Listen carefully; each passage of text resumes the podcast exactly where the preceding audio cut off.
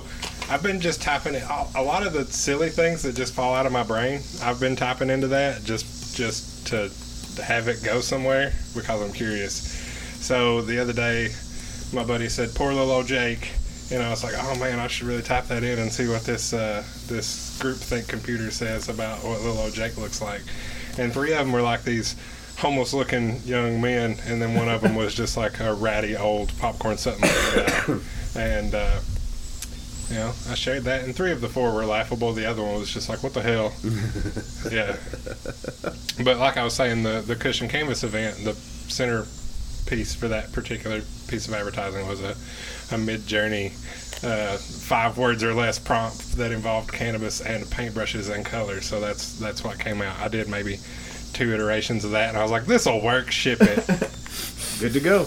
yeah. I mean, as I was saying, like I, I got into Midjourney over a year ago purely because I made a Carolina Reaper and blueberry hot sauce, and I made like a gallon of it and bottled it, and I was like, I need labels. Right. So blueberry Grim Reaper was was the prompt, and I just you know kept respinning until I got something I like. I, I guess that is the absolute beauty of that is that ability to just be like, nope, not, nope, nope. Oh yeah, that one. You and I talked about this for like a week. How many iterations did you go through? For that one, Yeah. I wouldn't say that many because I had the 25 free prompts and I got it done. and under that, plus I did some other, you know, random dicking off as well. Yeah. Uh, and it, it just, I don't know. For someone who doesn't really have the time to, to make a label, I spent more time making hot sauce. It, it was a convenient way to make it look nice Right. giving it as a gift or selling it to people. Yeah, because I was looking at that piece of imagery and I was like, oh, you know, I could really spend a week drawing this. Yeah. Or I could spend an hour messing around on the internet and try and figure out something that's going to work for the purpose I need it for. And also, like, you know, it doesn't need to have that much scrutiny on it because it's just a visual on a flyer. Nobody's going to get too uppity about it. And it worked True. out, you know. I took an hour and I made a flyer and it was cool. Instead, you know, it'd be like, oh man, I got this great idea. Do I spend all week drawing this thing? And then, like, For a flyer it? that's yeah, for a flyer for an Right. event that's going to be maybe a one time thing. Yeah. So how much time do I want to put in on this? How much time is it worth monetarily? To, you know? So I decided an hour. I decided an hour, and that's what we went with, and uh, I got it done. Both both formats of the poster for Instagram and Facebook, and the general um, typography of it and the layout for both those things. So that was cool. That Yeah. streamlined my workflow a lot. I mean, I think that's one of the useful things about it is, I mean, art's not part of my workflow, but so I'm just toying around with it. yeah, the reason we have you here is to have those cold hard facts for uh, the opposite side of this conversation. Yeah, fair enough. I, I honestly, I think that it could be an absolutely fantastic tool for a lot of different occupations in general. You know, um, I I just don't trust humans enough to use it to use it for those purposes as opposed to other things. Well, I, I mean, that comes down to anything. I don't yeah, trust totally, humans at all. Absolutely. Definitely uh, not behind the wheel of a car. No, right. as, as we've seen time and time again. I AI may actually help with that one day. I mean, if it could actually help them, you know, stay alert instead of on their phone, I'm totally for it. Then Yep.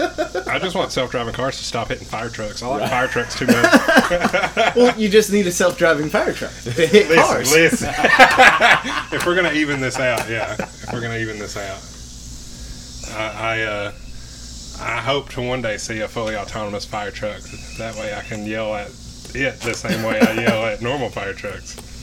Which is lots of expletives. Yeah, but it, it, to- it totally rules out like you know that that time as a kid when you're driving down the road and you like stick your hand out the window and get the uh, truck to. Listen, if I was a programmer on an autonomous truck, I would need the cameras to recognize that. I'm Yeah. not even a kid. Like, what self-respecting? autonomous- Like, how, how could you be like, oh yeah, I program autonomous trucks, and then not put that? in? yeah, it's got cameras. It's got to be able to see it it. knows. It sees the dumb kids all the time picking their nose. It does, and you know it. You can't get computer vision on a vehicle without seeing other drivers and other passengers just No. being, you know, god awful, despicable humans. They're gonna catch all the all the piss jars on video that get thrown at the truck. You know, that's that's gonna happen. It'll be the next uh, compilation video on YouTube. Well, yeah, all the all the you know, nat, how do we, the natural truckers, the biological truckers throwing stuff at the at the at the non-piloted trucks. Oh, there'll there'll be some union disputes and turf wars over that. Oh yeah, for sure. Someone's gonna vandalize or destroy an Yeah. autonomous truck. Well, I mean, uh, why not? Because society is, uh, if not frictional, if nothing else. Yeah. That's a that's a good great word to use. Well, I mean, everybody's got a problem with something. for sure. Yeah, I was on the way here and I saw. Um, first of all, let me preface this with the person I'm talking about had a problem with either car accidents or insurance, and I don't know which. But, but they had a sticker on their trunk lid of their like old Buick LeSabre, and it said, "I got my insurance from blah blah blah." And in that same area of the car, there was like a big vertical strap where they backed into a pole. So there was a ratchet strap holding the trunk lid and the bumper and everything together. So I was like, I don't know what this problem, what the problem here is. It's not But- really great advertising for No. the insurance No, no, no, no, company. no, it's well, they'll not. they'll insure you regardless of how bad you drive. Right. It's like we're gonna get some money on this one. Just how long? what's what, how long is the play here? Like short con, long con. What are we doing? yeah. So just so everybody knows that cares to listen, we're sitting on a back porch uh, with lots of greenery and birds and wildlife and such. Uh, mainly wild because I'm here, but that's a different story. And we're in these uh, these floaty, really nice patio rocking chairs. I'm glad you uh, like them. yeah. Quite that uh, nice. make no noise, so they're really good for recording and are also just stupid comfortable. So uh, everybody be jealous, but keep listening. Thank you. so, fellas, uh, how did the conversation go? Did I, I approached both of you and I was like, "Hey, we should get together and talk about this." And the this was um, AI in general, but considering we have two creative people and a programmer at the table, is that an apt title? Is that what you call yourself? Yeah, I, I I write software. Uh, that's how I pay for the nice chair you're in. Um, That's how you grease your way through society. it, it is. the Uh, frictional thing that we all live in. I, I used to do like autonomous kind of like automated stuff, but now I do fintech, so finance because it pays better Oh, and I don't have to travel as much. who'd have thunk it? yeah. Go work in finance to make money. Imagine that, right? It worked. Who knew? So, how much less is the travel less? Uh, I was when I was doing automation for factories and stuff like that. I was traveling nine months out of the year, living Oh, out hotel rooms. Wow. I did that for about six years, um, and I don't travel at all now. so, So- that's, that's, So- it. that's all the less. Yeah. Yeah, and I get to work from home a lot more. So Even better. actually, I do a lot of working right here, Right here. when the weather's good. So, the travel less is all the less. Yeah. And uh, what what does what does a good work day look like for you? Because that's a question I like to ask people. Like, what does a good creative day slash productive day look like for someone in your For me, yeah? Uh, minimal Zoom meetings, which I'm always going to be in those because I I kind of work with like equity and whatnot traders and like investors, and they tell me what they need the data to give them, and I make it happen. Um, and lately, that has involved since GPT hit the scene, coming up with how to get GPT chat like conversational a chat we put it in slack to where they can access like actual data on accounts or stuff like that So that's that's more of a, a data flow tool where you can just Yep. ask a, a, a not so well phrased question to the computer and they say, "Oh, here's the information you're looking for." Yep. It basically what it does is I have ChatGPT write the code that it then runs to get the report to respond to the person. And how how is that received? Like, has that been like implementing that has has been what? Yeah. Honestly, these GPT transformer engines are way smarter than they should be. So writing it has been really easy.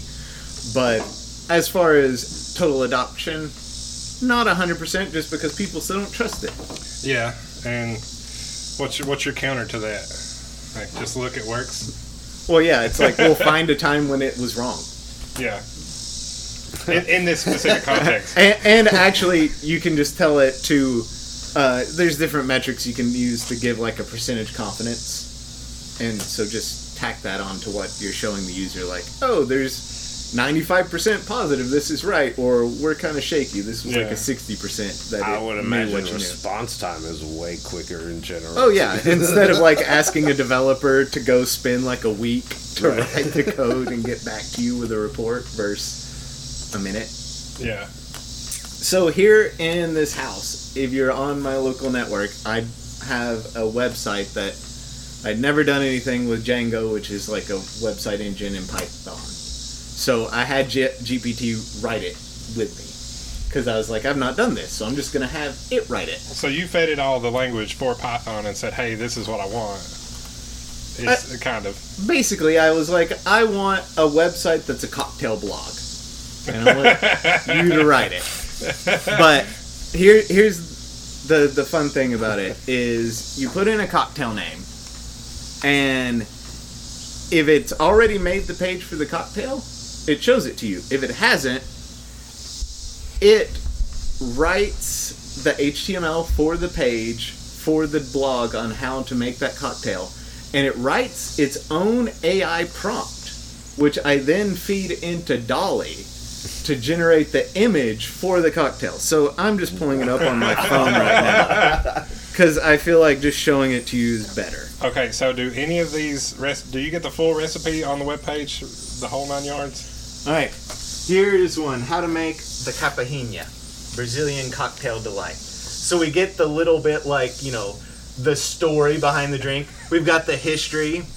Uh, you know, its humble origins that can be traced back to the sugarcane plantations of Brazil. You know, we can skip all that. We get down to the ingredients, the instructions, Wow. conclusion. Oh, and look, there's the AI generated image at the top. Right.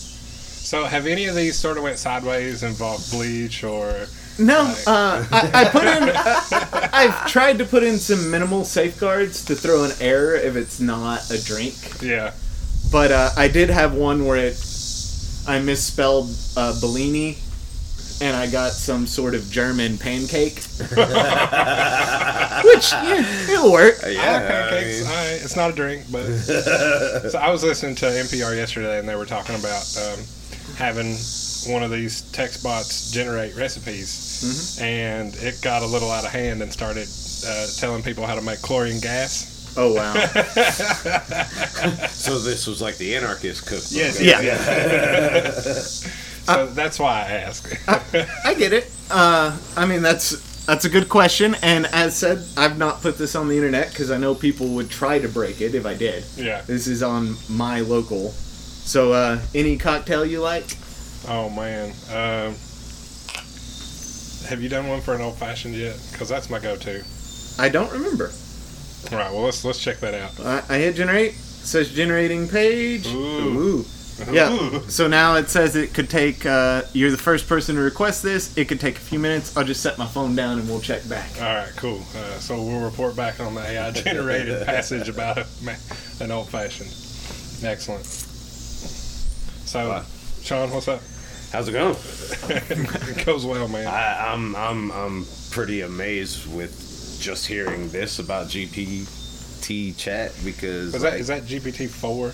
Uh, I built this on 3.5. I've now upgraded it to 4 because I finally got the permission to use it. nice. I, so the most I've ever seen with this is my buddy has several startup ventures back in uh, West Tennessee, and he's been using them to write his marketing blogs. You know, uh, for for the local paper. As well as using it for entertainment when we're just sitting around at the fire getting drunk. So Well, there's.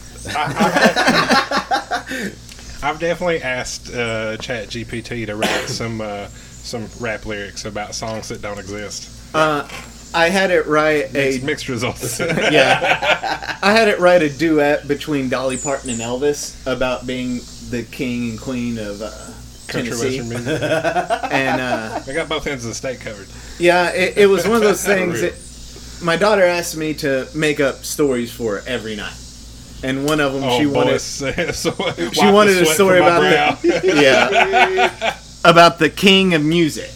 So I was telling her about Elvis and how he went to war and that made him the king. And then she's like, "Well, where's the princess?" So I had to throw an audible, and it was Dolly Parton.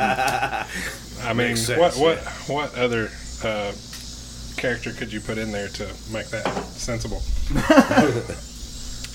Okay, so the the old fashioned web page, Yeah. all, all all AI generated, crafting the timeless and in, in quotation marks old fashioned cocktail, a journey back in time. Dear God. Um, dates back to the 19th century. It's one of the original cocktails. Uh, That's got its name in the 1880s. Two ounces of bourbon, one sugar cube, Angostura bitters. All right, it's not. It's it's on the right track. A twist of an orange peel and a maraschino cherry. Uh, yeah, yeah, yeah, okay, yeah. That's I've, I've drank that before. Yeah, uh, the maraschino cherry. I mean, it's optional, but you know, it really ties it together. Yeah. So the first sentence under the conclusion of this particular page is old fashioned is a celebration of simplicity and balance. Uh, I think that's a pretty good way to wrap that up. Check this out, Sean. And the image wasn't too bad up at the no, top of the no, page. No, it was not. And that and uh, honestly, it would take a photographer in in his little light box, you know, uh, what thirty to forty shots maybe to pull. Yeah, you need a- that looked You might as need an hour or two to make that happen. so, I I I did the estimations, and it's about five cents that I have to pay OpenAI to generate all that text and the image combined. So every page is about five cents. So how'd you how'd you math that out? Uh, I made like twenty of them, and then looked at how much they charged me for the day, Oh, okay. and I can divide by twenty. So yeah, so this is my, this is my average use case. It's It just costs this simple much. yeah. All right, yeah, okay. That's yeah. Because their their web pages, when you're using their API, APIs, they break it up by day, Okay. so that you get you know how much you, you spent every day, and you can put a cap on it, which is important. Or else you're gonna end up making sixty of them in a day. I I haven't hit it, but uh, one of my buddies uh, had the default data cap on, which I do as well, and it's lucky for him Good move. that It's lucky for it's lucky for him. it's $120 is where it stops and you have to go in and tell it you can authorize more and he was like i'm gonna have it read all these pdfs so i can ask it questions about it so he just had it like reading like his car owner's manual like all kinds of weird shit so he could just ask have all this embedded so he could ask about it and yeah I've I've I've fed um, ChatGPT the pretty much the dictionary or language book of the Midjourney prompts with, with all the styling and weighting and all that kind of thing, and it, it's worked out pretty good. I like that a lot. But see, then I get caught up. So there's no way that I don't get caught up in this process because it's like, oh hey, what if I do this to do this? right And then, what if I do this to the thing that does that for this? And then, it's like, oh, if I do this for the thing that does that for this, what do I do next? But see, And- that, I mean, that's just natural experimentation, you know. like, i- i- and it, it's a great tool for that sort of thing because it does it quick. You don't have to put in all the effort, right and it's it's new and it's all brand new like Right. there's not a book written on this yet unless GP, someone had gpt write it already yeah. and then they and then they wrote it under somebody else's name and published it, which has already happened. They're suing for copyrights now. Well, I mean, if, if some computer's like, hey, I'm writing this book and I'm gonna put this random set of letters as an author, And then I get a phone call from Amazon one day. It's just like, oh, hey, you published a book? And I'm like, no. Yeah, But it's got well, your name on it and it's sold 10,000 copies. Well, well, you know what? Give me the money. right. I will take the check. Thank And you. that's I, that is literally happening. No, yeah, it is right now. That's why I said it. There's a uh, lady that's been, I guess, I don't know how you put this, like, voluntold that she's the, Yeah. the author of this book. Yeah, pretty much. I, I feel like she's got a case against that in court at the very least, even if Amazon's not pulling them down. Well, who, whoever it is, I don't know if it's Amazon, but she's definitely been written in by uh, a digital substitute to be like, oh, hey, you're the author of this book. So whatever weird First Amendment Digital Privacy Rights Act case this ends up being, I'm kind of curious. Oh man, there's going to be a lot of weird cases because I mean, Well, I mean, you already can't copyright these images, so like no matter what, if you, you know, Well, but see, that's already being contested too because there was a woman who wrote a graphic novel, um, and she she wrote it. She fed the words into whatever program she used, got the images for it, sent it in for copyright. They gave her the copyright, Ah. and then they rescinded the copyright Oh, no. when they found out that it was AI. So now she is suing copyright yeah. the government, you know, to try and get this back for her images. So we'll see what happens with that. Well, and considering it's an election cycle, it'll be a couple extra months before this. for sure. that's, Courts work slow. That's how they're designed. They're supposed to move slower than the rest of the country. well, they're not supposed to move so slow they go backwards, but that's uh, a, well, that's yeah. Touche. I'm just waiting for some real MAGA people to get uh, Donald Trump's prisoner number tattooed across their forehead. that'll be that'll be a good day. Man, it's really funny to see like both sides have embraced this mugshot for, for products. It's like it's so surreal. Well, I mean, It's Trump, everywhere. Trump X'd it. He did X it. He put it on He his did. X account. yeah, Is that what we say now? We I X'd guess it it is. Uh, because we don't tweet no more. no. No. Well, does That's- anyone X? I mean, I've got X's, but I don't know if I've X'd. I saw the the logo on my phone change, uh, so you know I know it's there. Yeah, yeah. It actually confused me the first couple of times I saw it. I'm only going to speak of it satirically in this manner and call it X. And like, oh, have you X today? All right. So, a buddy of mine, you you actually may know him. He lives pretty close to you, actually. But uh, he posted this the other day on Facebook. The devil went down to Georgia looking for some boats to steal. Can we can we chat GPT that whole song? Oh, I already did. I already did, and it was the comment I made on his post. Thank you so much. Thank you so much. That's just living the life right there. I need I need you to send me this so I can copy and paste it other Now, places. see, this is Will the do. use of AI that I'm here for. Making Devil Went Down to Georgia remakes, Weird Al style, about the 2020 election. I need I need I need this like that and a trap remix. I need I need all these things. Oh my god. Cronies, shrill, plotted in the night. Oh, there's all the good things. Oh, here, look. All the all the good things. I'm not gonna read that to the to the microphone, but I will. You'd I will, have to sing it. It's that. You're right. uh, I can't would. just I can't just speak it to the microphone. I have to sing it. I'll put it. Uh, I will promise. I will post that on the KAAP Instagram. 100. percent I'm like, I'll get it to you. Yeah, I appreciate that. I, I like that we were both like, no, we got to do that right now. like take it to the take it to the text generator. Like I need I need I need to hear this I need a tax song. on I need a tax on democracy and a, and a Charlie Daniels tune. Let's go. Hey, this is you're in Charlie Daniels' hometown right now, Mm-hmm. Mount Juliet. That's true. I am. You're right. And uh, unlike most people, uh, I like him less the older he gets. Well, you know I don't what? think I don't think it's most people. I, I think that's that's correct. I saw him uh, in concert once. It was shortly after he became born again. Oh, oh. So he was he was freshly right wing. Yeah, he was he was freshly minted, and uh, he changed a lot of words in songs. Yeah, he did, didn't He he? did, he did. but man, that he can fiddle. I, there's no Yeah. argument there. Yeah, none, none at all. Bless his heart. well, that's a man that votes so hard, right? So talented with some strings. Yeah, well, I, I mean, it happens. Look what happened to poor Clint Eastwood. Well, this, this, this got this took a turn. For sure. Uh, well, you know, maybe there, maybe, maybe. See the thing, maybe there, there. Sh- we should AI generate a person into that chair in this footage if we're going to bring this back because that, that is classic RNC footage. He, he sat what it was like Obama's first term, right? He sat Obama down, a hypothetical Obama, in this really weird, really real uh, wooden chair on stage, like walked around the chair and talked to him for like ten minutes.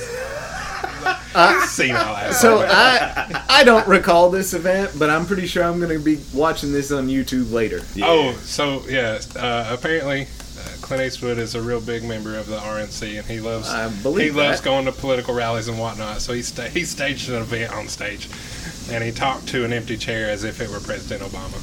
I, I, yeah, I, I gathered via the context clues. And and the whole world acted like it was some legit shit. Like, Oh. well, the whole the whole room. I wouldn't say the whole world. I mean, mean, it the rest of the people outside the room were laughing at his ass. There was no Andy Kaufman wrestling a folding chair for sure. So No. It was honestly one. It was. I think that was the tipping point right there. I'm gonna say that's when the RNC real went south. Cause you know, we, I have a lot of strong opinions about when, when that went down. I'm gonna say that's it. I'm gonna say that's it right there. You know what? Let's just leave it at that because I don't want to take over the rest of this podcast. Well, I, I'm okay with that. I just think maybe we should AI some real weird cartoon character into this chair in the footage that people see from here on out. Yeah, I would be wholly entertained. I uh, absolutely. so you know, Big mid, anime girl, yeah, put her in there. so so Midjourney was banning a bunch of accounts for a while for making political photos. Yeah, it, well, uh, what is it? Polarizing things in general are very frowned upon with that Right. platform. So I actually had to stop my wife because she wanted to make images of our illustrious governor in drag.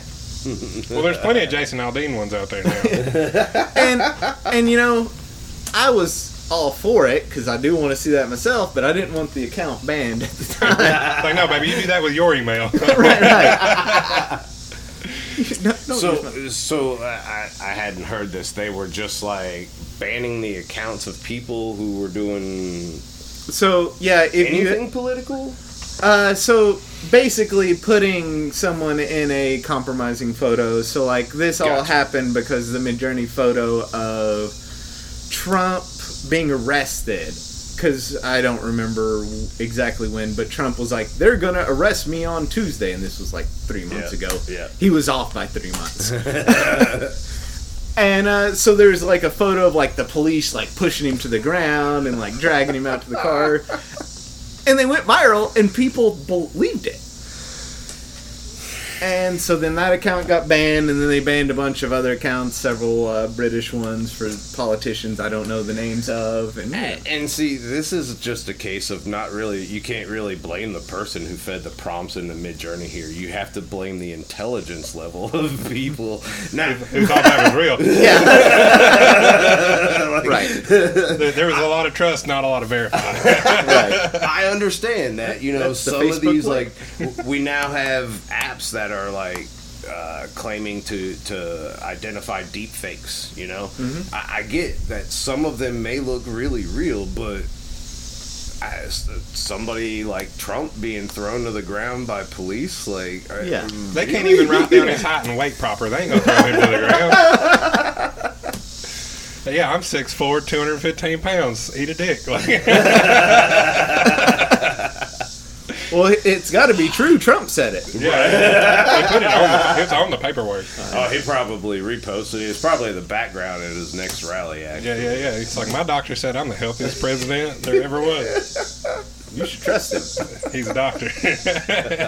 Even better, he's my doctor. Foolishness, I say. Yeah, well, I you know, obviously we have a, a, a country filled with people who are willing to trust almost anything these days. So that that that is even more to your point about you know you have to be aware of what things look sketchy as shit because if if the three of us can't figure out after using these tools and looking at hundreds or thousands of these images, if we can't re- recognize a stray one out in the wild somewhere, like oh this looks stylistically like X software made it, Right, you know, yeah. then and especially if we see that in somewhere it shouldn't be like on the newspaper, or, like uh, in an article somewhere, or, Or, just you know- like as an as an ad on a billboard or something, you know, just anywhere where advertising can be pointed at us. Right. Like we got to be aware of these things because we can't, you know, can't not know when we're being lied to in some form or fashion.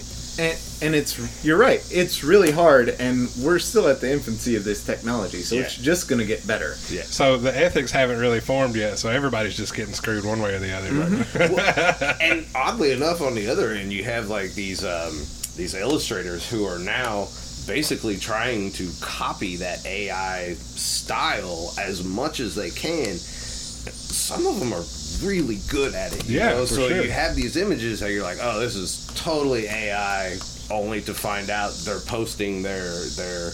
Uh, their shots throughout their progress, and I'm like, no, they they built this all in Illustrator, and you know, like, That's that's yeah, that's the opposite side of that. Quick to judge, do I trust? Like, how do I verify this? And it's it's going to get really bad out there for old people, you guys, because old people are already at a disadvantage. Like, Yep. they're out here giving twelve hundred dollars to the some prince in Nigeria. You know, like, what happens when you know some AI generated video lands in their inbox and it's their grandkid? and, You know, God knows what could be. Blah blah blah. You know. I still remember the day I had to explain to my dad what trolling was and why people would do it, you know? And he was like, I'm like, Dad, look, do not realize that people are not necessarily themselves when they sit down behind that keyboard? Being anonymous is Right, big. right. There's no there's no real consequences for them, and he just kind of looked at me baffled, like, "What do you mean, people?"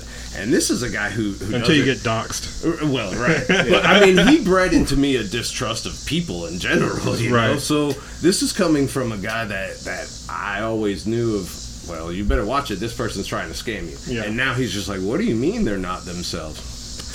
I can't imagine what he's seeing when he sees some of these AI images. You know.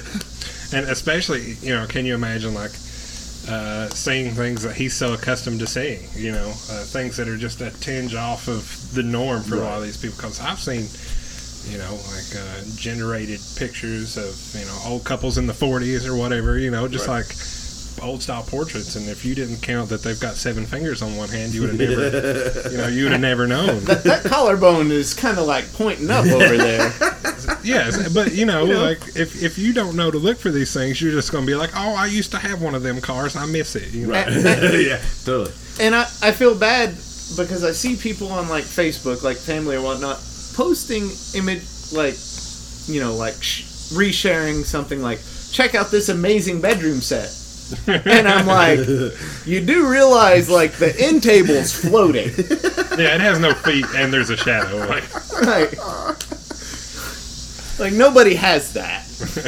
Yeah, well, I, I mean, I don't know how much you know this. I'm sure you do, especially working live events when you have paintings up. People don't look at things, you know, like the, no matter how big the painting is, they they glance at it. They're like, "Oh, I love this overall image," but they don't take the time to actually sit there and look at details ninety percent of the time. And then you add scrolling to that, and it's gone. even worse. you so, know? so what you just said is we both need to get a vertical format screen that's touchscreen that people can just go like this Totally, when they're in our blues and look at the Yep. shit. And when they like it, that's a sale. Right. Yes. Like, oh, you like this picture? That's You, forty you bucks. heard yours. that, man. Venmo's on the QR code right here. You actually have to insert your credit card to scroll. That's it right there. That's it. So now we know. now we know. Now we know. That's, Absolutely. That's the play. Turn your TV sideways at a POS system. well, yeah, I mean, one of the things they taught me when I went back to school, uh, I went for commercial illustration. It was essentially a graphic design program, is what I got.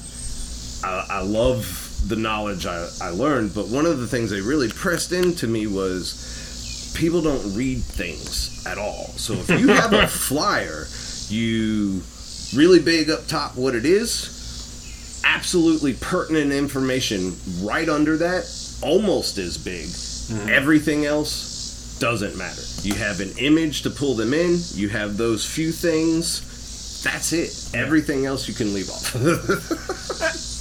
You need a website. yeah, absolutely. But that goes with that part of that pertinent information. Yeah. It used to be a phone number, Right. You know, now it's a website or a QR code. Even Oh, better. that, that's easy. yeah, I've, I've put a lot of QR codes on things in my in my graphic works over the last I don't know three years or so. They've gotten super duper popular, yeah. and I put uh, I have one on my business card that takes people straight to my online store. yeah So Yeah. if they don't want to take the card, I'm like, hey, just scan that QR code.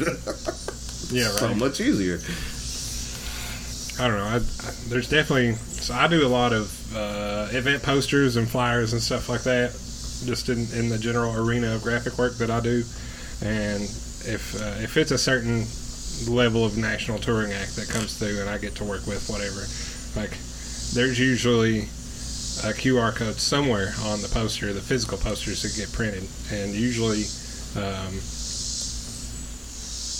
it's formatted some way in the PSD file for it to be everywhere, you know, somewhere in each file format for each social media account.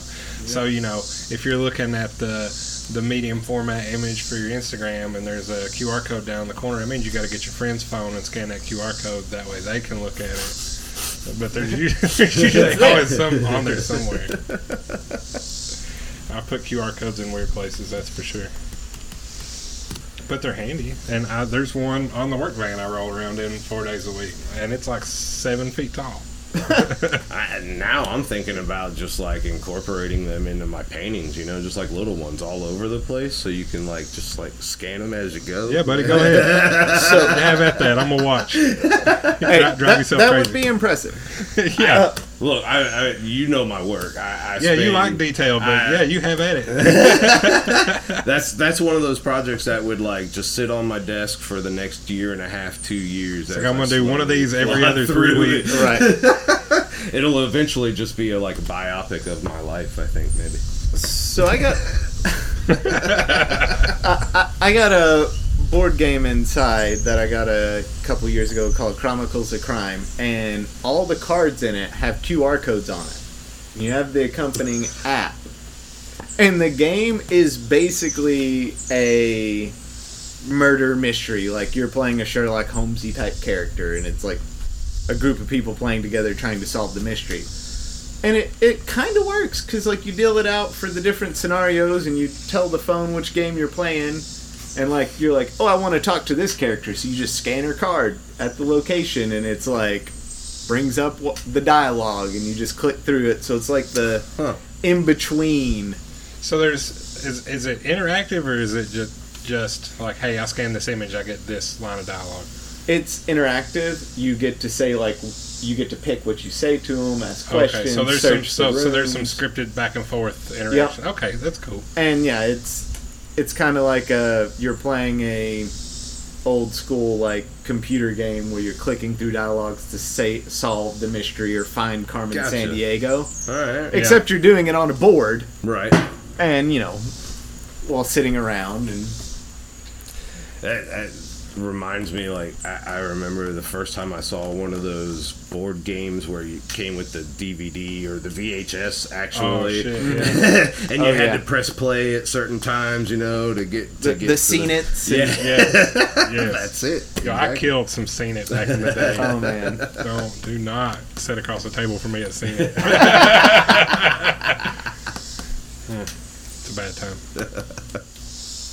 But that, yeah, I can see how that would be a very uh, interactive. Uh, let's see, what's the word I'm looking for? Um, encapsulating. Like it's a very uh, God. What's the word? What am I looking for?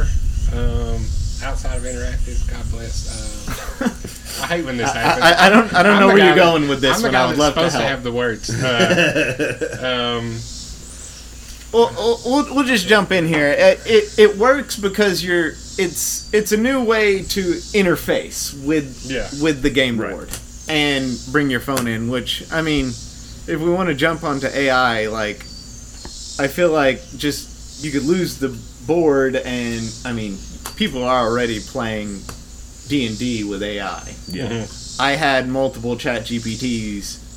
I I had one that I told to be the DM, and I had three others that I told to make characters for a campaign, You're and the I had second them person that told me they've done this. and I had them play together. so did you just sit there and watch the? The dialogue, yeah. I, I just watched it. Um, Did you crack open a beer and like yes, mm, yes? well, actually, once they finished, I had another GPT, an, another like uh, AI, read it and convert it to uh, written like uh, J- or like Tolkien. In the style of Tolkien to retell their story. I had a, a great like three hours one evening with this. That sounds like a lot of fun, eh? It actually. I'm not surprised. This knowing you, I'm not surprised one bit. Well, you know, I'm just surprised it was three hours. You didn't make this go all night. well, you know, I have a kid. I had to start after bedtime. Yeah, that's true. That's true. damn, damn responsibilities.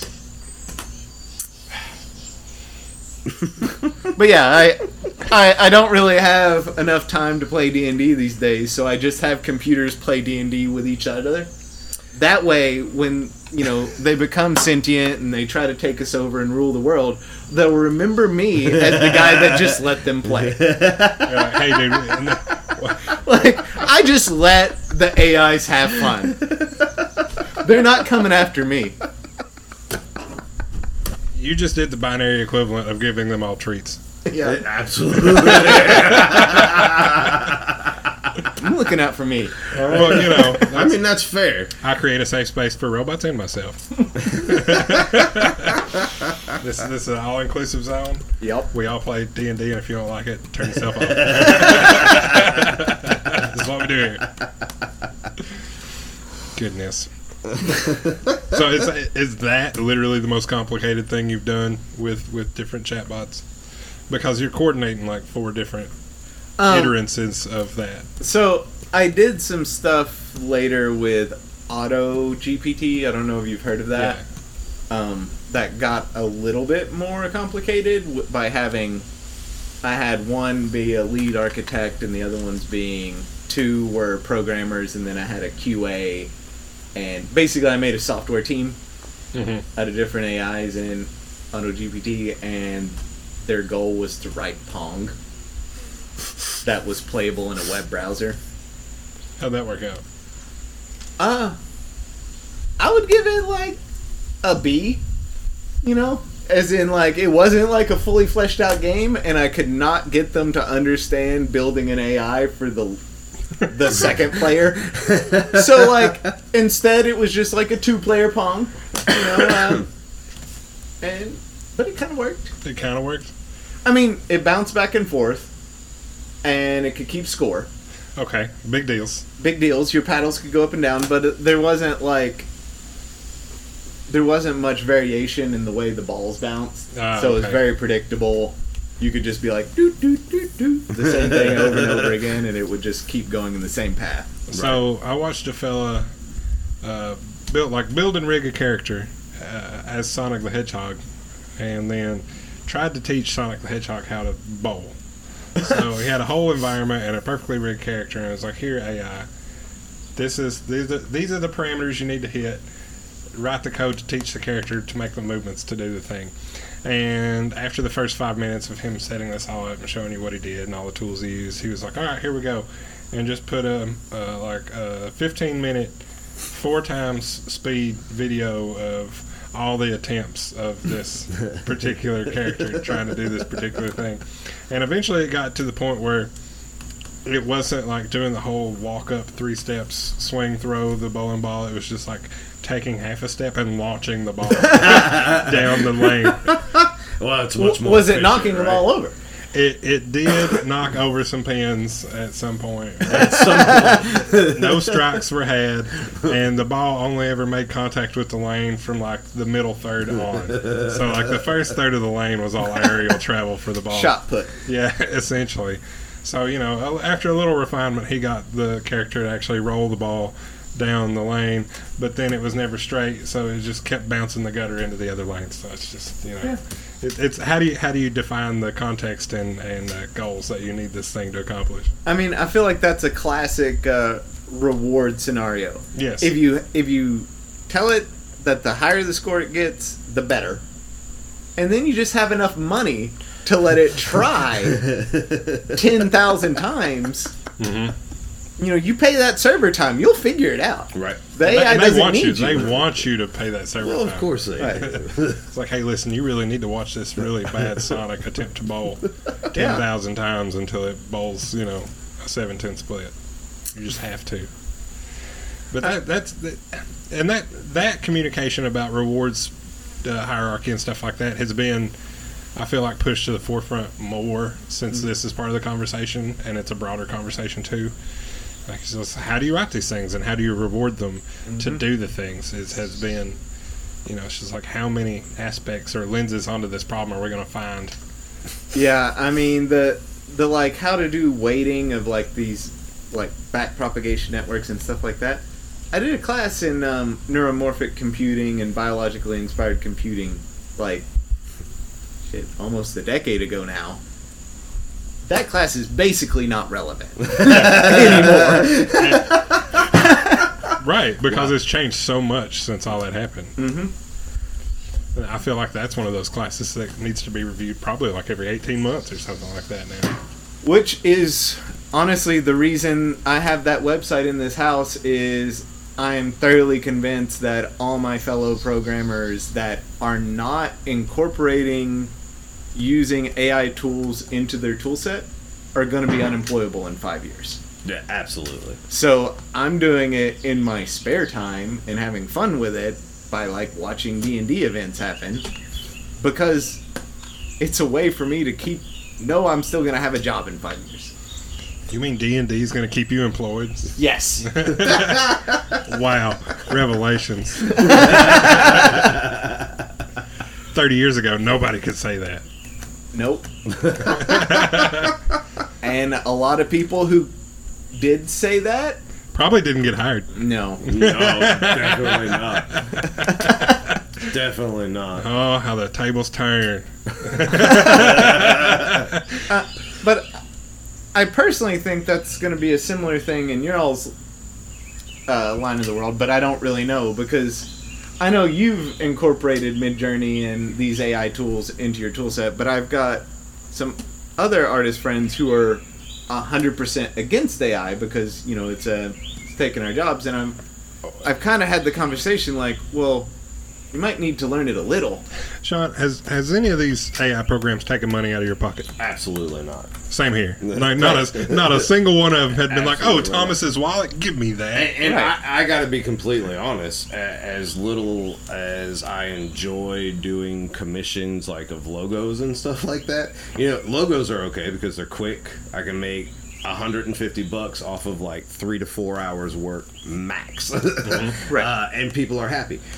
But it, the more computer programs that take those jobs from me, the more time I have to work on the stuff that I actually want to paint and do Yeah. anyways. So I, I'm in a weird area where I'm like, yeah, let them let them take those commercial jobs. You know, Like, I know it sucks for a lot of my friends who work with either marketing companies or, or graphic design firms. You know, yeah, but then that's that's on them not putting those tools in their own toolkit. that's exact. I was going to say it mm-hmm. goes right back to. I, it's just like you know when I first started getting into digital art.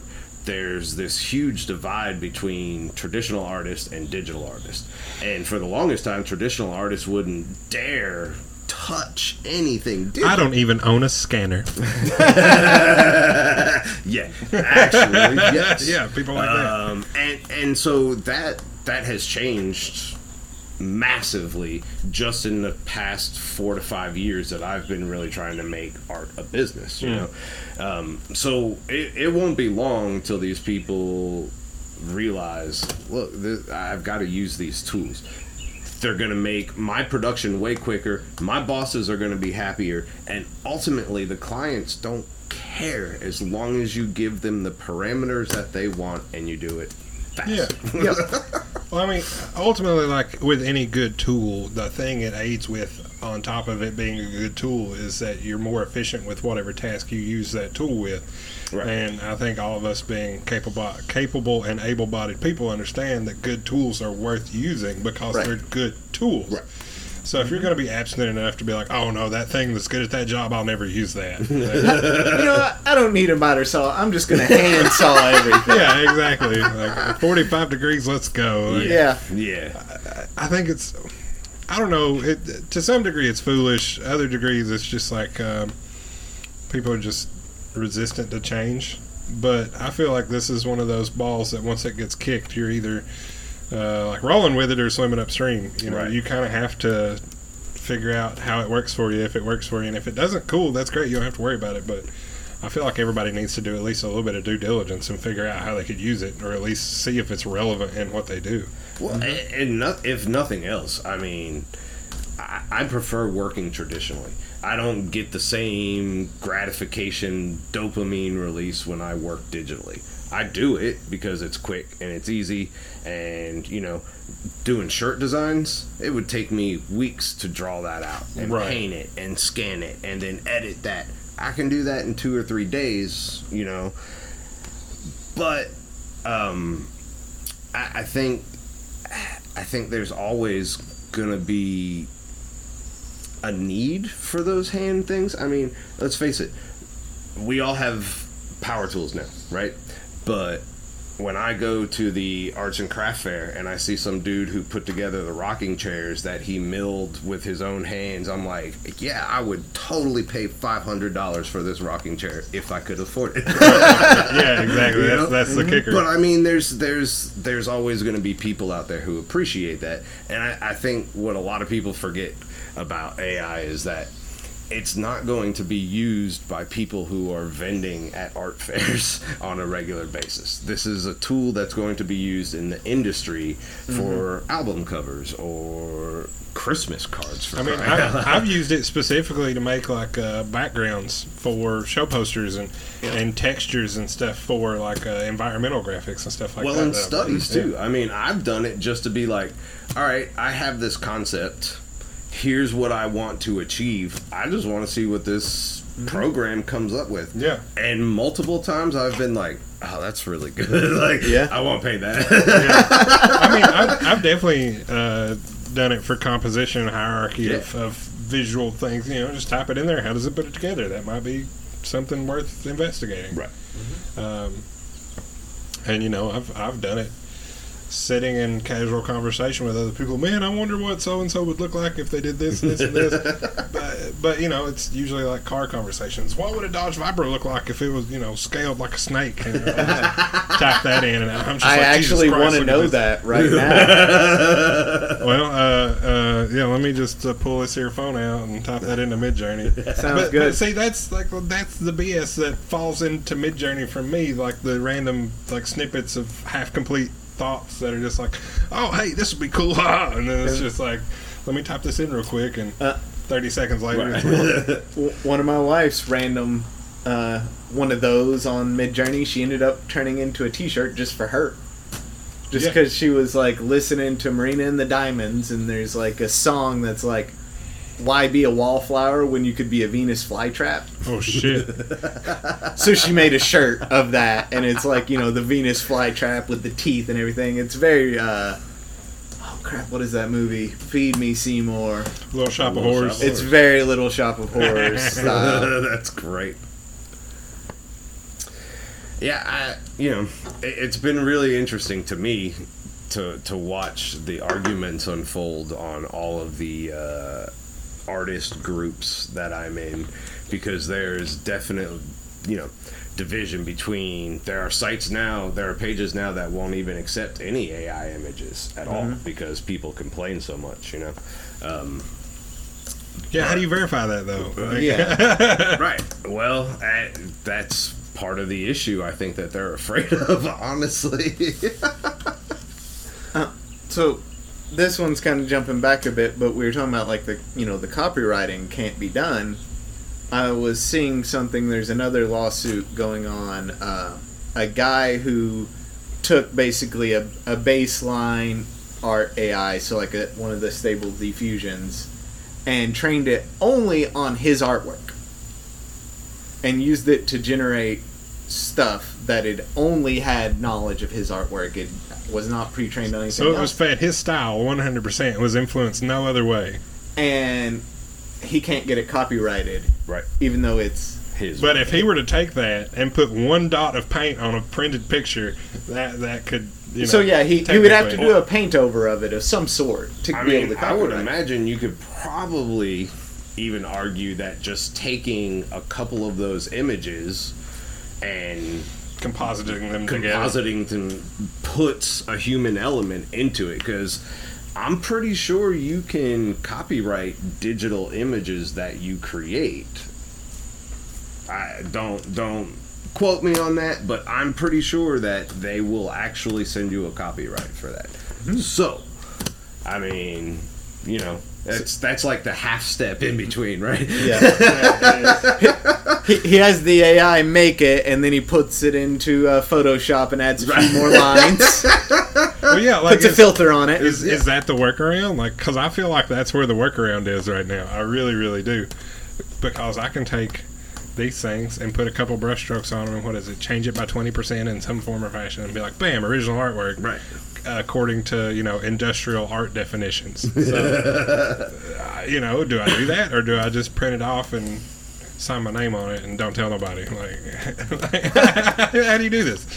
I, but it's like uh, the, there also is like in the line of how do I define this? Is it is this a collaboration between a software and myself, or is this something that I've solely come up with using tools? You know, it's like your your analogy is the carpenter with the the rocking chair. Like, oh, I did this. This was me with tools, and Right.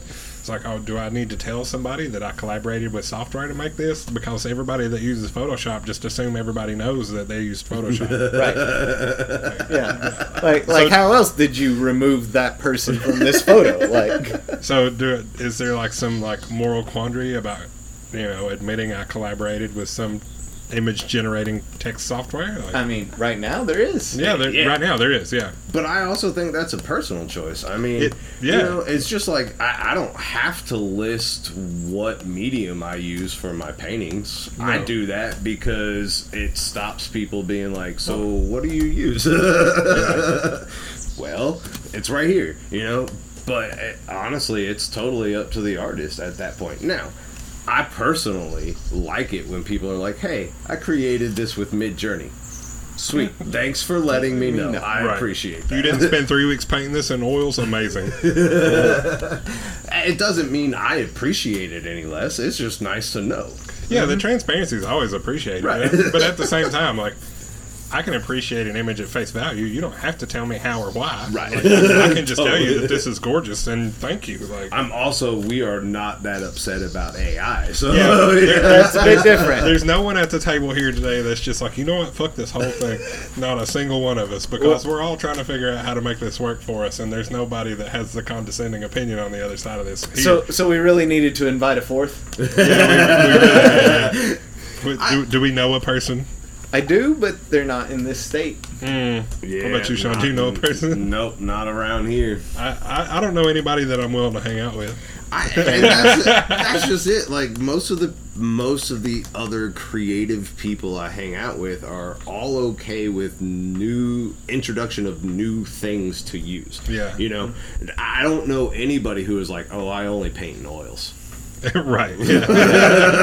Those people are out there, but we oh, we don't hang out with them. but they don't hang out with me. Right. They're not at the punk rock flea markets that I'm going to. Right, You know. It's, So, it's like- jazz only. Right, totally. It's jazz fusion or nothing, but Right. at the sushi bar, find me. Yeah, that sounds like my neighborhood. I was just thinking the other day, man. I, I live in East Nashville, and like you just don't know what you got until it's like torn down, paved over, and driven on by Teslas. You know? Yeah, yeah, you're right. That's East Nashville these days. Yeah, for absolutely. We- I- We've lived over there for more than a decade now, and I've watched that change happen. It's uh, it's, it's pretty disheartening at times.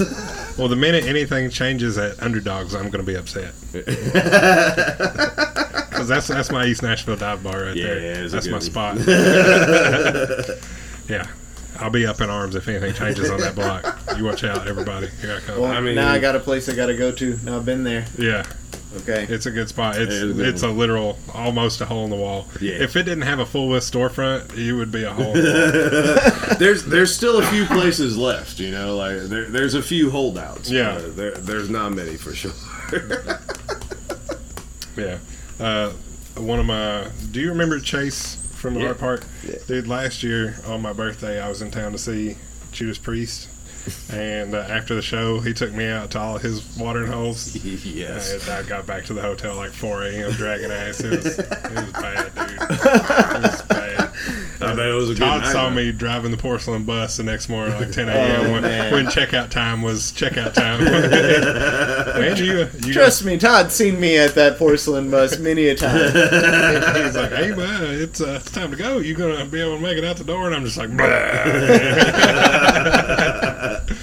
But uh, yeah, Chase showed me some East Nashville spots, and like, I, I, that's my neck of the woods right there. Yeah, I, It's it's a little rough around the edges, and I like it.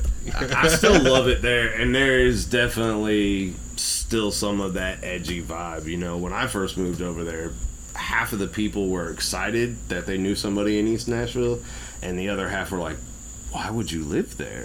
Right. do, do you like have to carry a gun to get to your car? to get to my car, yes, Yeah. where I find it has no wheels. yeah. Which is why I just park my car in the house now. I don't have a garage. yeah, exactly. Then again, I do know people that have, you know, been robbed in East Nashville, like when leaving like the nicer areas, Yeah. like How do you write a Chat whatnot. GPT prompt for not getting robbed in East Nashville? I do not know. We got to work on that. Sell it to all the rich people that are scared for their lives. It, just like you can talk to it while you're walking through to where it sounds like you're on the phone with someone. yeah, yeah, yeah. Yeah, yeah, yeah. All the all the people that be uh, putch, uh, clutching their pearls. Uh, this is for you. yes, absolutely. That has become one of my favorite phrases since like clutching uh, the pearls. Yeah, since like, uh, uh, well, I guess since lockdown, somebody posted something uh, in response to a Trump comment, and they ended it with "Grab my clutching pearls," and I was just like, well, "That's Them's it." not the ones you wear. Them's the ones you grab. my clutching pearls. Oh my god. That that has to be the least uptight right wing answer I've heard in a long time. Goodness. Whose grandma said that? Are they drinking a mint julep? We guarantee they are. Gin and tonic. That bitch is in a rocking chair somewhere. Hey, don't knock the rocking chairs. They ain't this kind of That's, chair. that's, not, that's not a knock on the rocking chairs. That's a knock on stereotypes. yeah. Yeah. to be fair, in this area, that rocking chair of that old woman was probably handed down to that family like you know fifty generations or something. So bless, bless that rocking chair for putting up with her ass and everybody else's ass. Goodness. There's a wraparound porch on that plantation style house too. You know it. Yeah, there is. There is. You know it. I was uh I was in It's called a veranda down here, by the way. is, is it Yeah. wraparound porch? No, no. That's why That's the veranda. It and has you got to say it with that accent too. the Like, veranda. Two A's in the middle of that one. Oh yeah. Two A's. It's like I was in uh, Pendleton, South Carolina last week doing a job at a Dunkin' Dunkin' Donuts, and uh, I'd never been there before. And Uh, Dunkin' Donuts. Yes. All right. They have a sausage, egg, and cheese. Um, no, I'd, I'd never been to Pendleton, South Carolina, so I was driving. I was ten minutes off the interstate, halfway to this Dunkin' Donuts, and I look over and there's this big open field that had a you know uh, for lease or whatever like development sign on it. And there was a three-story plantation home just like falling in on itself over there, and I was just like, "Holy shit!"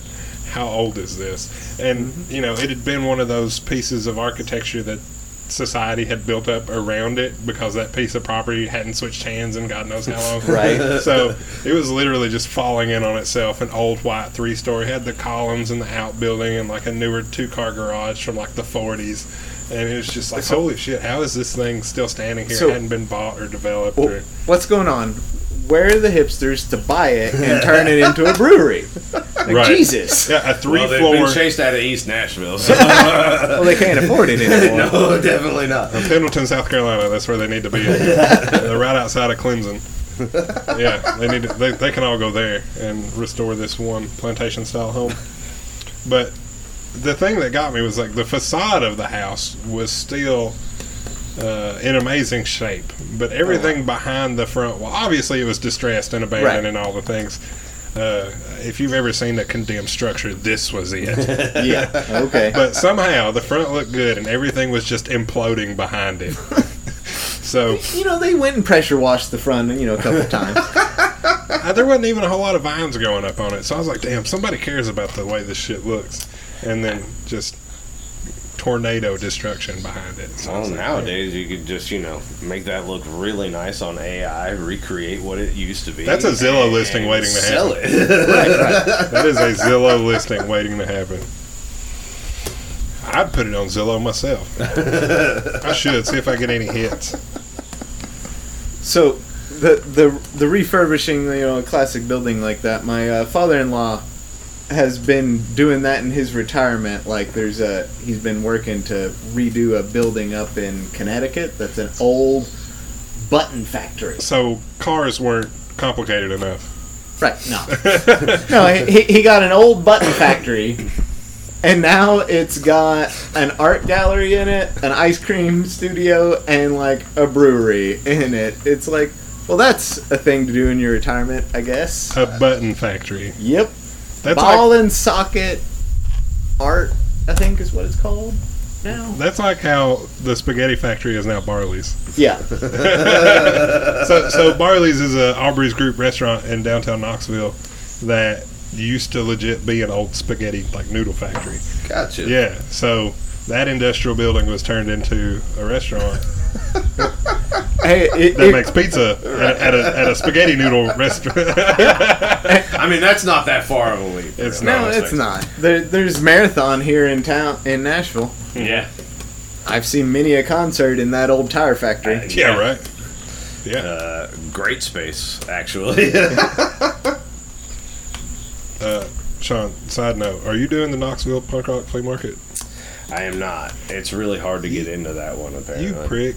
I'm gonna be there. Are you? Yeah, you should be. You should be there. When is that one? the 16th. of I'm, next month? I'm actually doing a uh, beer fest down at Common John Brewery in Manchester on the Hey. 16th. Nice. Yeah, pretty I haven't done one of those. Been at a beer fest. God, look. They got Now- like they got like 50 different craft breweries coming. Can I AI chat GPT another me with all of my recreated stuff to go do that over there? Well, would would you rather be at the beer festival with your real self or the AI self? I would rather send the AI self to the beer festival because I don't need to get drunk. But I'll let the AI me have the hangover all day, all day, every day. Trust me, he he can have the hangover. Meanwhile, I'll just deal with the headache of some mediocre punk rock at the punk rock flea market. 'cause there's going to be some good music, and then there's not. And let's just that's how these things go. It, saying any less would be not. You know, not being observant of reality. I mean, it's, it's punk music. There's only so far it can really go. We're, I, I love punk music. I s- was a skateboarder for a long time. All my friends listen to it. I would have never guessed by looking at you. But there's not a whole lot of like virtuosity necessarily in the punk rock realm. There's a lot of raw emotion, Absolutely, and that's the best thing about those shows. Right. sure. and I'm going to be sitting here trying to sell very psychedelic, pretty things, and people are going to be like, "Ah!" I'm behind it, it's going to be great. I was really worried the first one I did, and at the time it was my best show. And to this date, every punk rock flea market I do is like in the top five percent of shows. I do. See, I've had a lot of people that have done these events tell me that, and it makes me really nervous Oh wow! because because the expectation has been set. You're just afraid your psychedelic art's just not going to go over. Well, I'm, I'm just. Cu- Have you ever been somewhere and been the weirdest person in the room? yeah. That's generally how I try to operate. I- yes, and I know you, so I know this is true. Well, you see me, and I spend most of my day in finance meetings. Like, I'm obviously the weirdest guy in the room. yeah. Well, I, I have that a lot, and I feel like you do too sometimes. Yeah. I definitely have that experience. I, I, I definitely tend to fit in a bit better at the punk rock flea markets, which is probably why I continue doing them. Right. Not to mention the money's really good. You know, I- it's really odd to me. Uh, somebody came to visit me at the at one of the Nashville ones, and she grew up out in uh, Orange Beach in Yeah. California. So she saw the punk rock scene from like early '70s on, and her only comment was, "Well, it was kind of tame for a punk rock show." Like, yeah, you Nobody know, crowd surfed the booths. What Right, the like, hell? oddly enough, like I don't have to worry about getting spit on or like punched in the back of the head because you know somebody dropped their beer and got angry. You know, like that. That's all over, which is really great for me. I, don't, I don't need that anymore. And now that I take my daughter with me, like I definitely don't need her around that right. necessarily. So yeah, the kids getting punched in the back of the head's a no go. yeah, Uh, but I show up to, to some events around Knoxville, and I've vended. I've I've been vending like three or four years, pretty consistent in Knoxville now. And I just look around the room, and I'm like, all right, there's bagels over there, laser cut wood earrings over there. Somebody's selling soap. I should probably leave. And uh, Yeah. I just know if there's like baked goods and laser cut earrings, I'm probably in the wrong spot. And that's not to say I haven't made money at these markets. It's just that I know that's not going to pull my target audience. so I mean, and that's and that's just one of those things you learn after doing stuff in public for a while. So it's not a bad thing. It's just how it is. I'm definitely narrowing down my audience of shows, you know, like one I learned really early if it says craft in the title and not arts and craft, Yeah, it's probably it's not. no-go. like it, it's just you would think that there would be some sort of crossover, but people who collect crafts tend to They don't want to buy prints and canvases. It's right. They save space on their walls and their and their shelves for knick-knacky craft things. Funko you know? Pops and whatnot. Yeah, yeah. I mean, I definitely know those people that go hunt for those kind of things. that would never once consider buying a framed anything Right. or a print or Yeah. you know. It's it's funny where you don't find that overlap when you would expect there to be some. Yeah. Because if you show up and you're the only person with like Art. art, like literal art, not just like, oh hey, there's you know these pictures of these things. It's like no, I have hand painted original canvases that are out here on display. You're like, it's very pretty. Yeah, Thanks. dude, I had I had somebody kick over one of my pieces the other day because I had it leaned up in front of my table.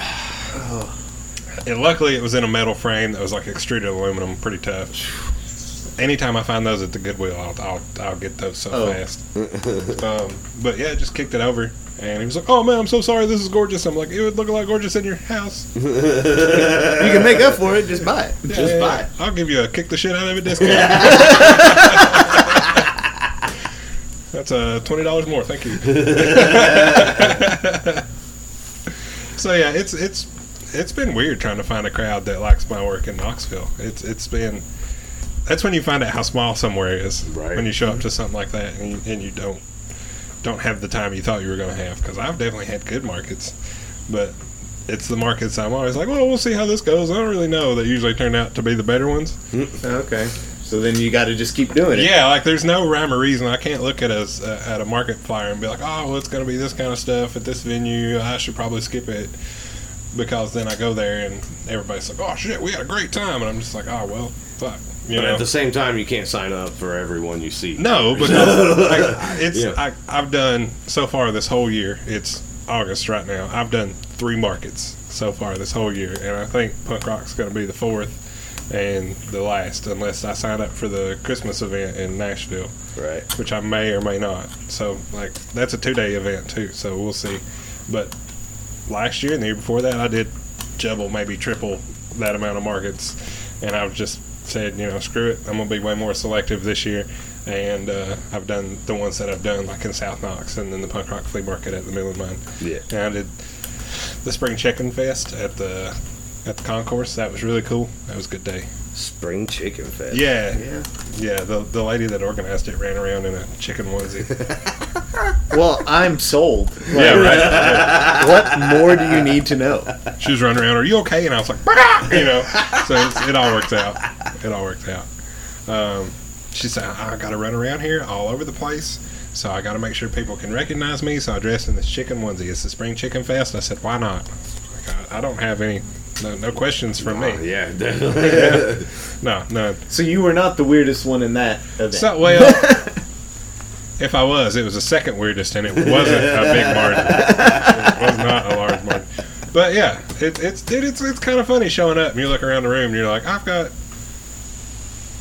I'm not the normal one. Yeah. Like you look around, you see the people, and it's just like, uh, this is not. Hmm. it, it's really funny. Like I, I've worked a, a few craft shows this year that I only did it because the people putting it on were doing a block of shows, you Yeah. know, and they have they're doing some Halloween shows, and I'm like, yes, this is right up my alley. But I, I get a percentage off, so I'm gonna try this festival, you know. And uh, my wife has recently convinced me to start printing greeting cards with my images on it. And about the only thing the people at that craft show paid attention to were the greeting cards. I was like, man, I'm Ain't that a bitch? so glad you actually convinced me to do this, though, because otherwise I wouldn't have made any money. So that's like, that's that's me right now trying to figure out how to shoot some lower price point stuff because like all, all the paintings I'm going to bring to the flea market are going to be like a hundred bucks, hundred and fifty bucks and up, and I've got some big paintings. Like if I sell something for a thousand dollars that day, I'd be it'd be nice, and that'd be something I don't have to carry home. You know, I don't want to take that three by four painting home. I just don't. Right. They, they, they'd be paying me to get it off my hands. You know, at this point because I've had it for a while, but. um it's one of those things that I, you know, I say the thing and then I do the thing and then I forget what I was going to say. I love being human sometimes. It's so strange. Uh, oh, lower price points, yeah. point. So I've been printing some skulls that I found that are like taxidermy laser scan skulls. Like, so I know that somebody that cares about this specimen then scan it and put it on the internet. So I was like, all right, these, I feel ethical to use these, that this is okay because one, it's open source. Right. Two, it's a laser scan from an animal that probably died naturally or, or was hunted and needs to be preserved. And the taxidermy was like, you know what? This is cool as shit. When I scan this animal all down, I'm going to laser scan it and I'm going to put it on the internet. And I want to kiss whoever that was on the face because that made my job so much easier, mm-hmm. like looking for that stuff. And then I know they're accurate and to life size scale because they were scanned from actual Right. specimens. So, like, I have no need to question the accuracy of it at all. I've seen the the pictures you've had of those, and I honestly thought you had like a real raven skull. Yeah, I honestly. Dude, that thing is like this long. There's no way. This this raven skull is like uh, it's double the scale size of the model, but I think the scale size of the model to begin with is like four times the size of an actual raven skull. So this the skull that I posted a picture of is like eight times bigger than an actual raven skull. Like it's sitting on the front of my hand, and the tip of the beak is like right here on my wrist. So it's it's big. Oh, wow. It might be ten inches long. So yeah, that one's way out of scale. But the fox and the raccoon I just printed are to scale of the specimen. Like I didn't change it at all. So those are going to be really neat. But what a great resource. Yeah, and, and it, it took me a little while to find some of those, but there's one taxidermy guy out of Texas that has just been like scanning all kinds of skulls of stuff, you know, animals that have come through his shop. So I was just like, I yes, You got a laser scanner and wanted to use it. yeah. So, he's- uh, and we're gonna have to talk because I really want to get some like skulls just to like put up on my shelves above my drawing desk. You Yeah. know, I I don't draw people. I do draw animals. So we'll definitely chat. Yeah, I mean, I've got a what is it, a CR10 Pro S2 or whatever the bullshit is. I can print things that are 14 inches tall. Okay. I got the CR20. Yeah, nice. You're gonna have to show me that before I leave. All right, it's upstairs. Uh, well, let's get nerdy real quick. I've got um, a full metal direct drive hot end and uh, double driven like gear um, motor for the for the direct drive extruder. Well, you, you got nerdier than me. Mine's stock. yeah, but you have more print volume, I think, than I Uh, do. I think uh, a little bit more, maybe. Um, the the twenty, the main difference was it came with the self-leveling bed.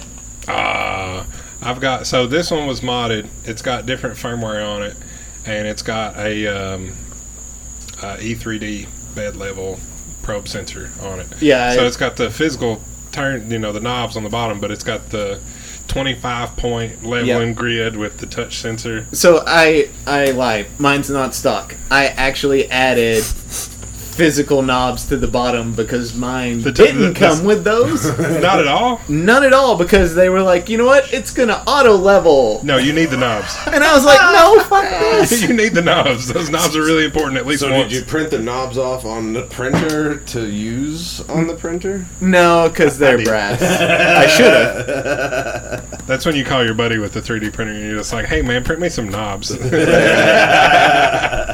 Now, one of the first things I did with my um, my first Ender 3 was print knobs because the knobs that are stock are like tiny little, like three quarter inch knobs. So I print some big ones that just fit around it, and they're, now they're like two and a half inches across. You just go like this. It's super easy. Yeah, Much it's great. Yeah. And uh, you need way less torque because the diameter's bigger. So you can fine tune the bed level easier, turning a larger knob.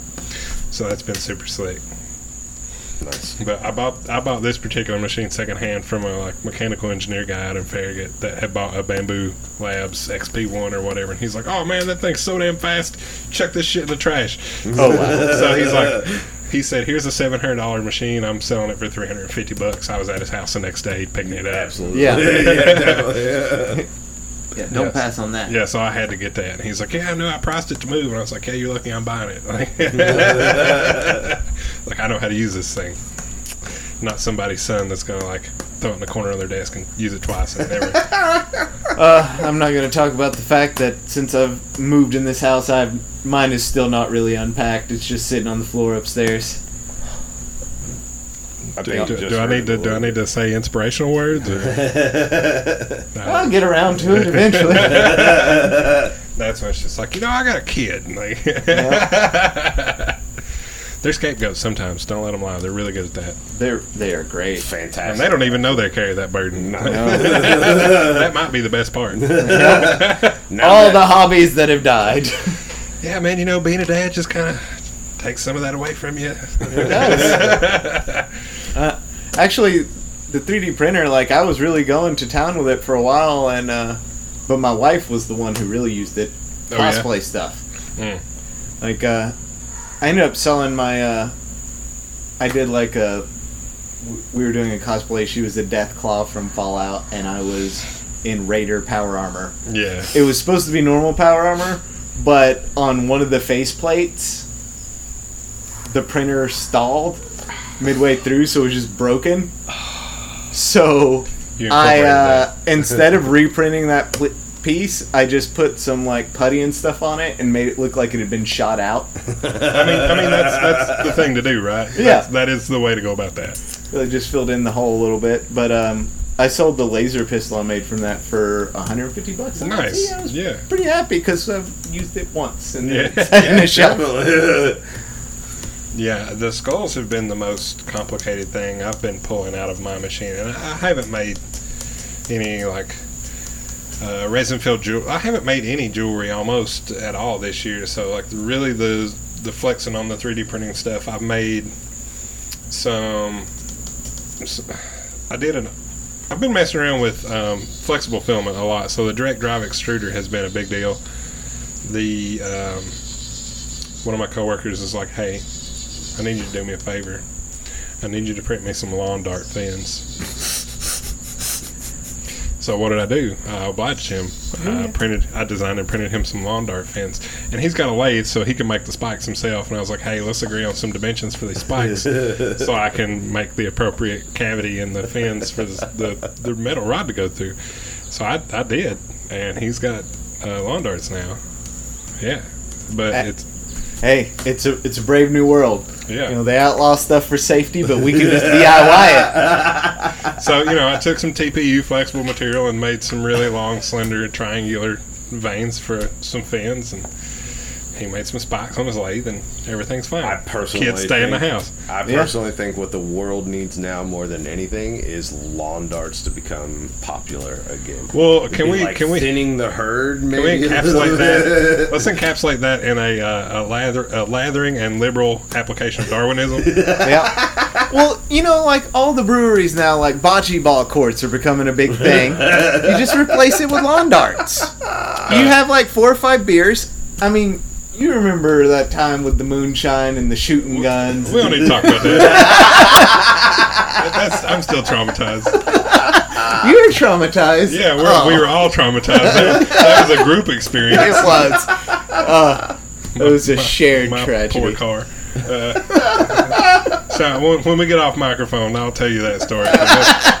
That's that's Stoney and I go way back, and that's a story. That sounds like a good one. Well, it I mean, was. you start off with moonshine and shooting guns. Well, it, and everyone's traumatized. yeah, one one thing, one thing, and then all the things. Yeah.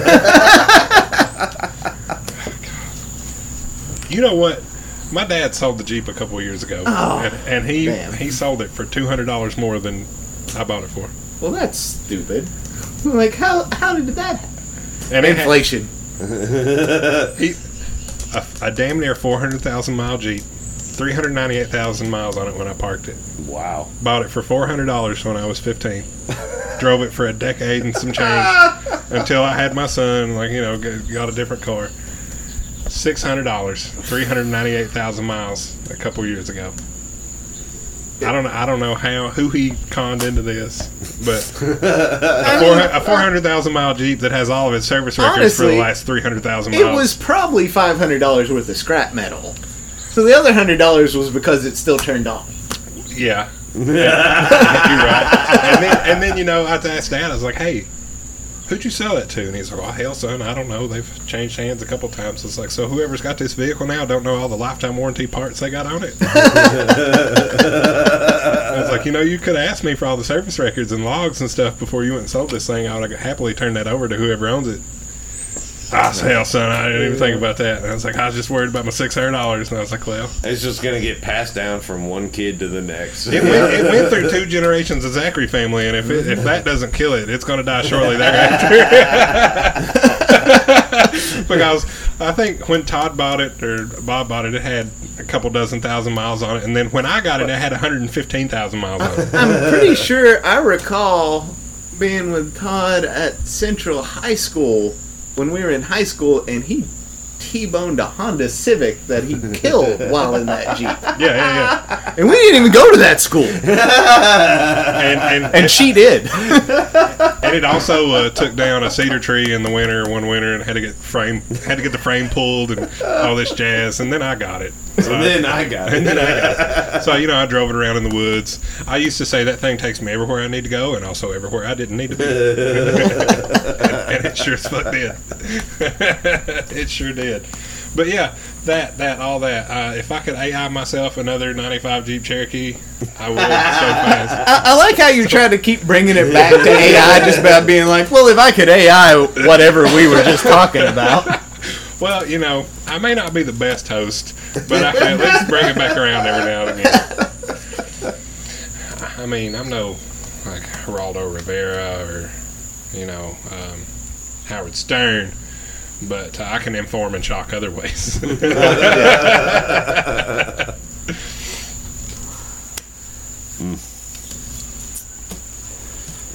well, gentlemen, Well, I think this conversation is about ran its course at an hour and 28 minutes. Yeah, I'm I'm out of AI to talk about. I could ask GPT what we should talk about, but I think that's uh, That's a bit too meta. Yeah. well, uh, fellas, since we didn't do an introduction at the top of this shindig, and uh, we're at the bottom of this shindig now, let's let's do some outro introductions, and then we can. Uh, what do I like to say? Fuck off into this good night. yeah. So, Sean, if you go first, being the being the veteran show guest that uh, that you are. all right. Uh, Sean Williams. I'm a visual artist uh, out of Nashville. Um, yeah, I like dogs and, and uh, traveling, and uh, uh, oddly enough, I've never actually been arrested. So there you go. All right. Tony, have you been arrested? Well, my name's Stoney. I'm a software engineer out of Nashville. Uh, Stoney Enix. I too like dogs and have not been arrested, which is a miracle. Right. Like I do not know how I made it through my early twenties. I twenties. feel I gotta throw that out there in life every once in a while because lots of times I say it and people just don't believe me. So you know You've got tattoos below your elbows. that must be it, right? Well, hello, everybody. I am Thomas Zachary, the host of the KAAMP and the artist behind the thing called TTW Artworks. I love dogs and have been arrested, but just once. Don't laugh at that. It's the damn truth. Just once. um, I would like to thank my cohorts here for their time and their energy and willingness to talk to me about whatever we talked about today. and, uh, guys, it's been fun. I greatly appreciate your time and energy to sit down and uh, answer questions and talk with me on a whim when I shot two people a message about doing some random stuff over the internet. I, I put a lot of questions out into the ether, and sometimes people say yes. Eh, this was one of them. Yeah, this is definitely one of them, and that's usually how most of the podcast guests land. It's just a question into the ether. Well, it, it, it actually uh, took me about a month after I said yes that I figured out it was a podcast. So you're like, why is he just bringing some stranger to my house to talk? Whatever. We'll do it. Well, thanks for being open to it. You know? I mean, that's probably not the craziest thing you've ever heard me say either. Right. It's like, I just want to hang out and talk about this shit. I was like, cool. All right, everybody. This has been the latest episode of the KAAMP. The cicadas are about to get going, and so I'll just tell you right now they can go about their business. Uh, thanks for listening.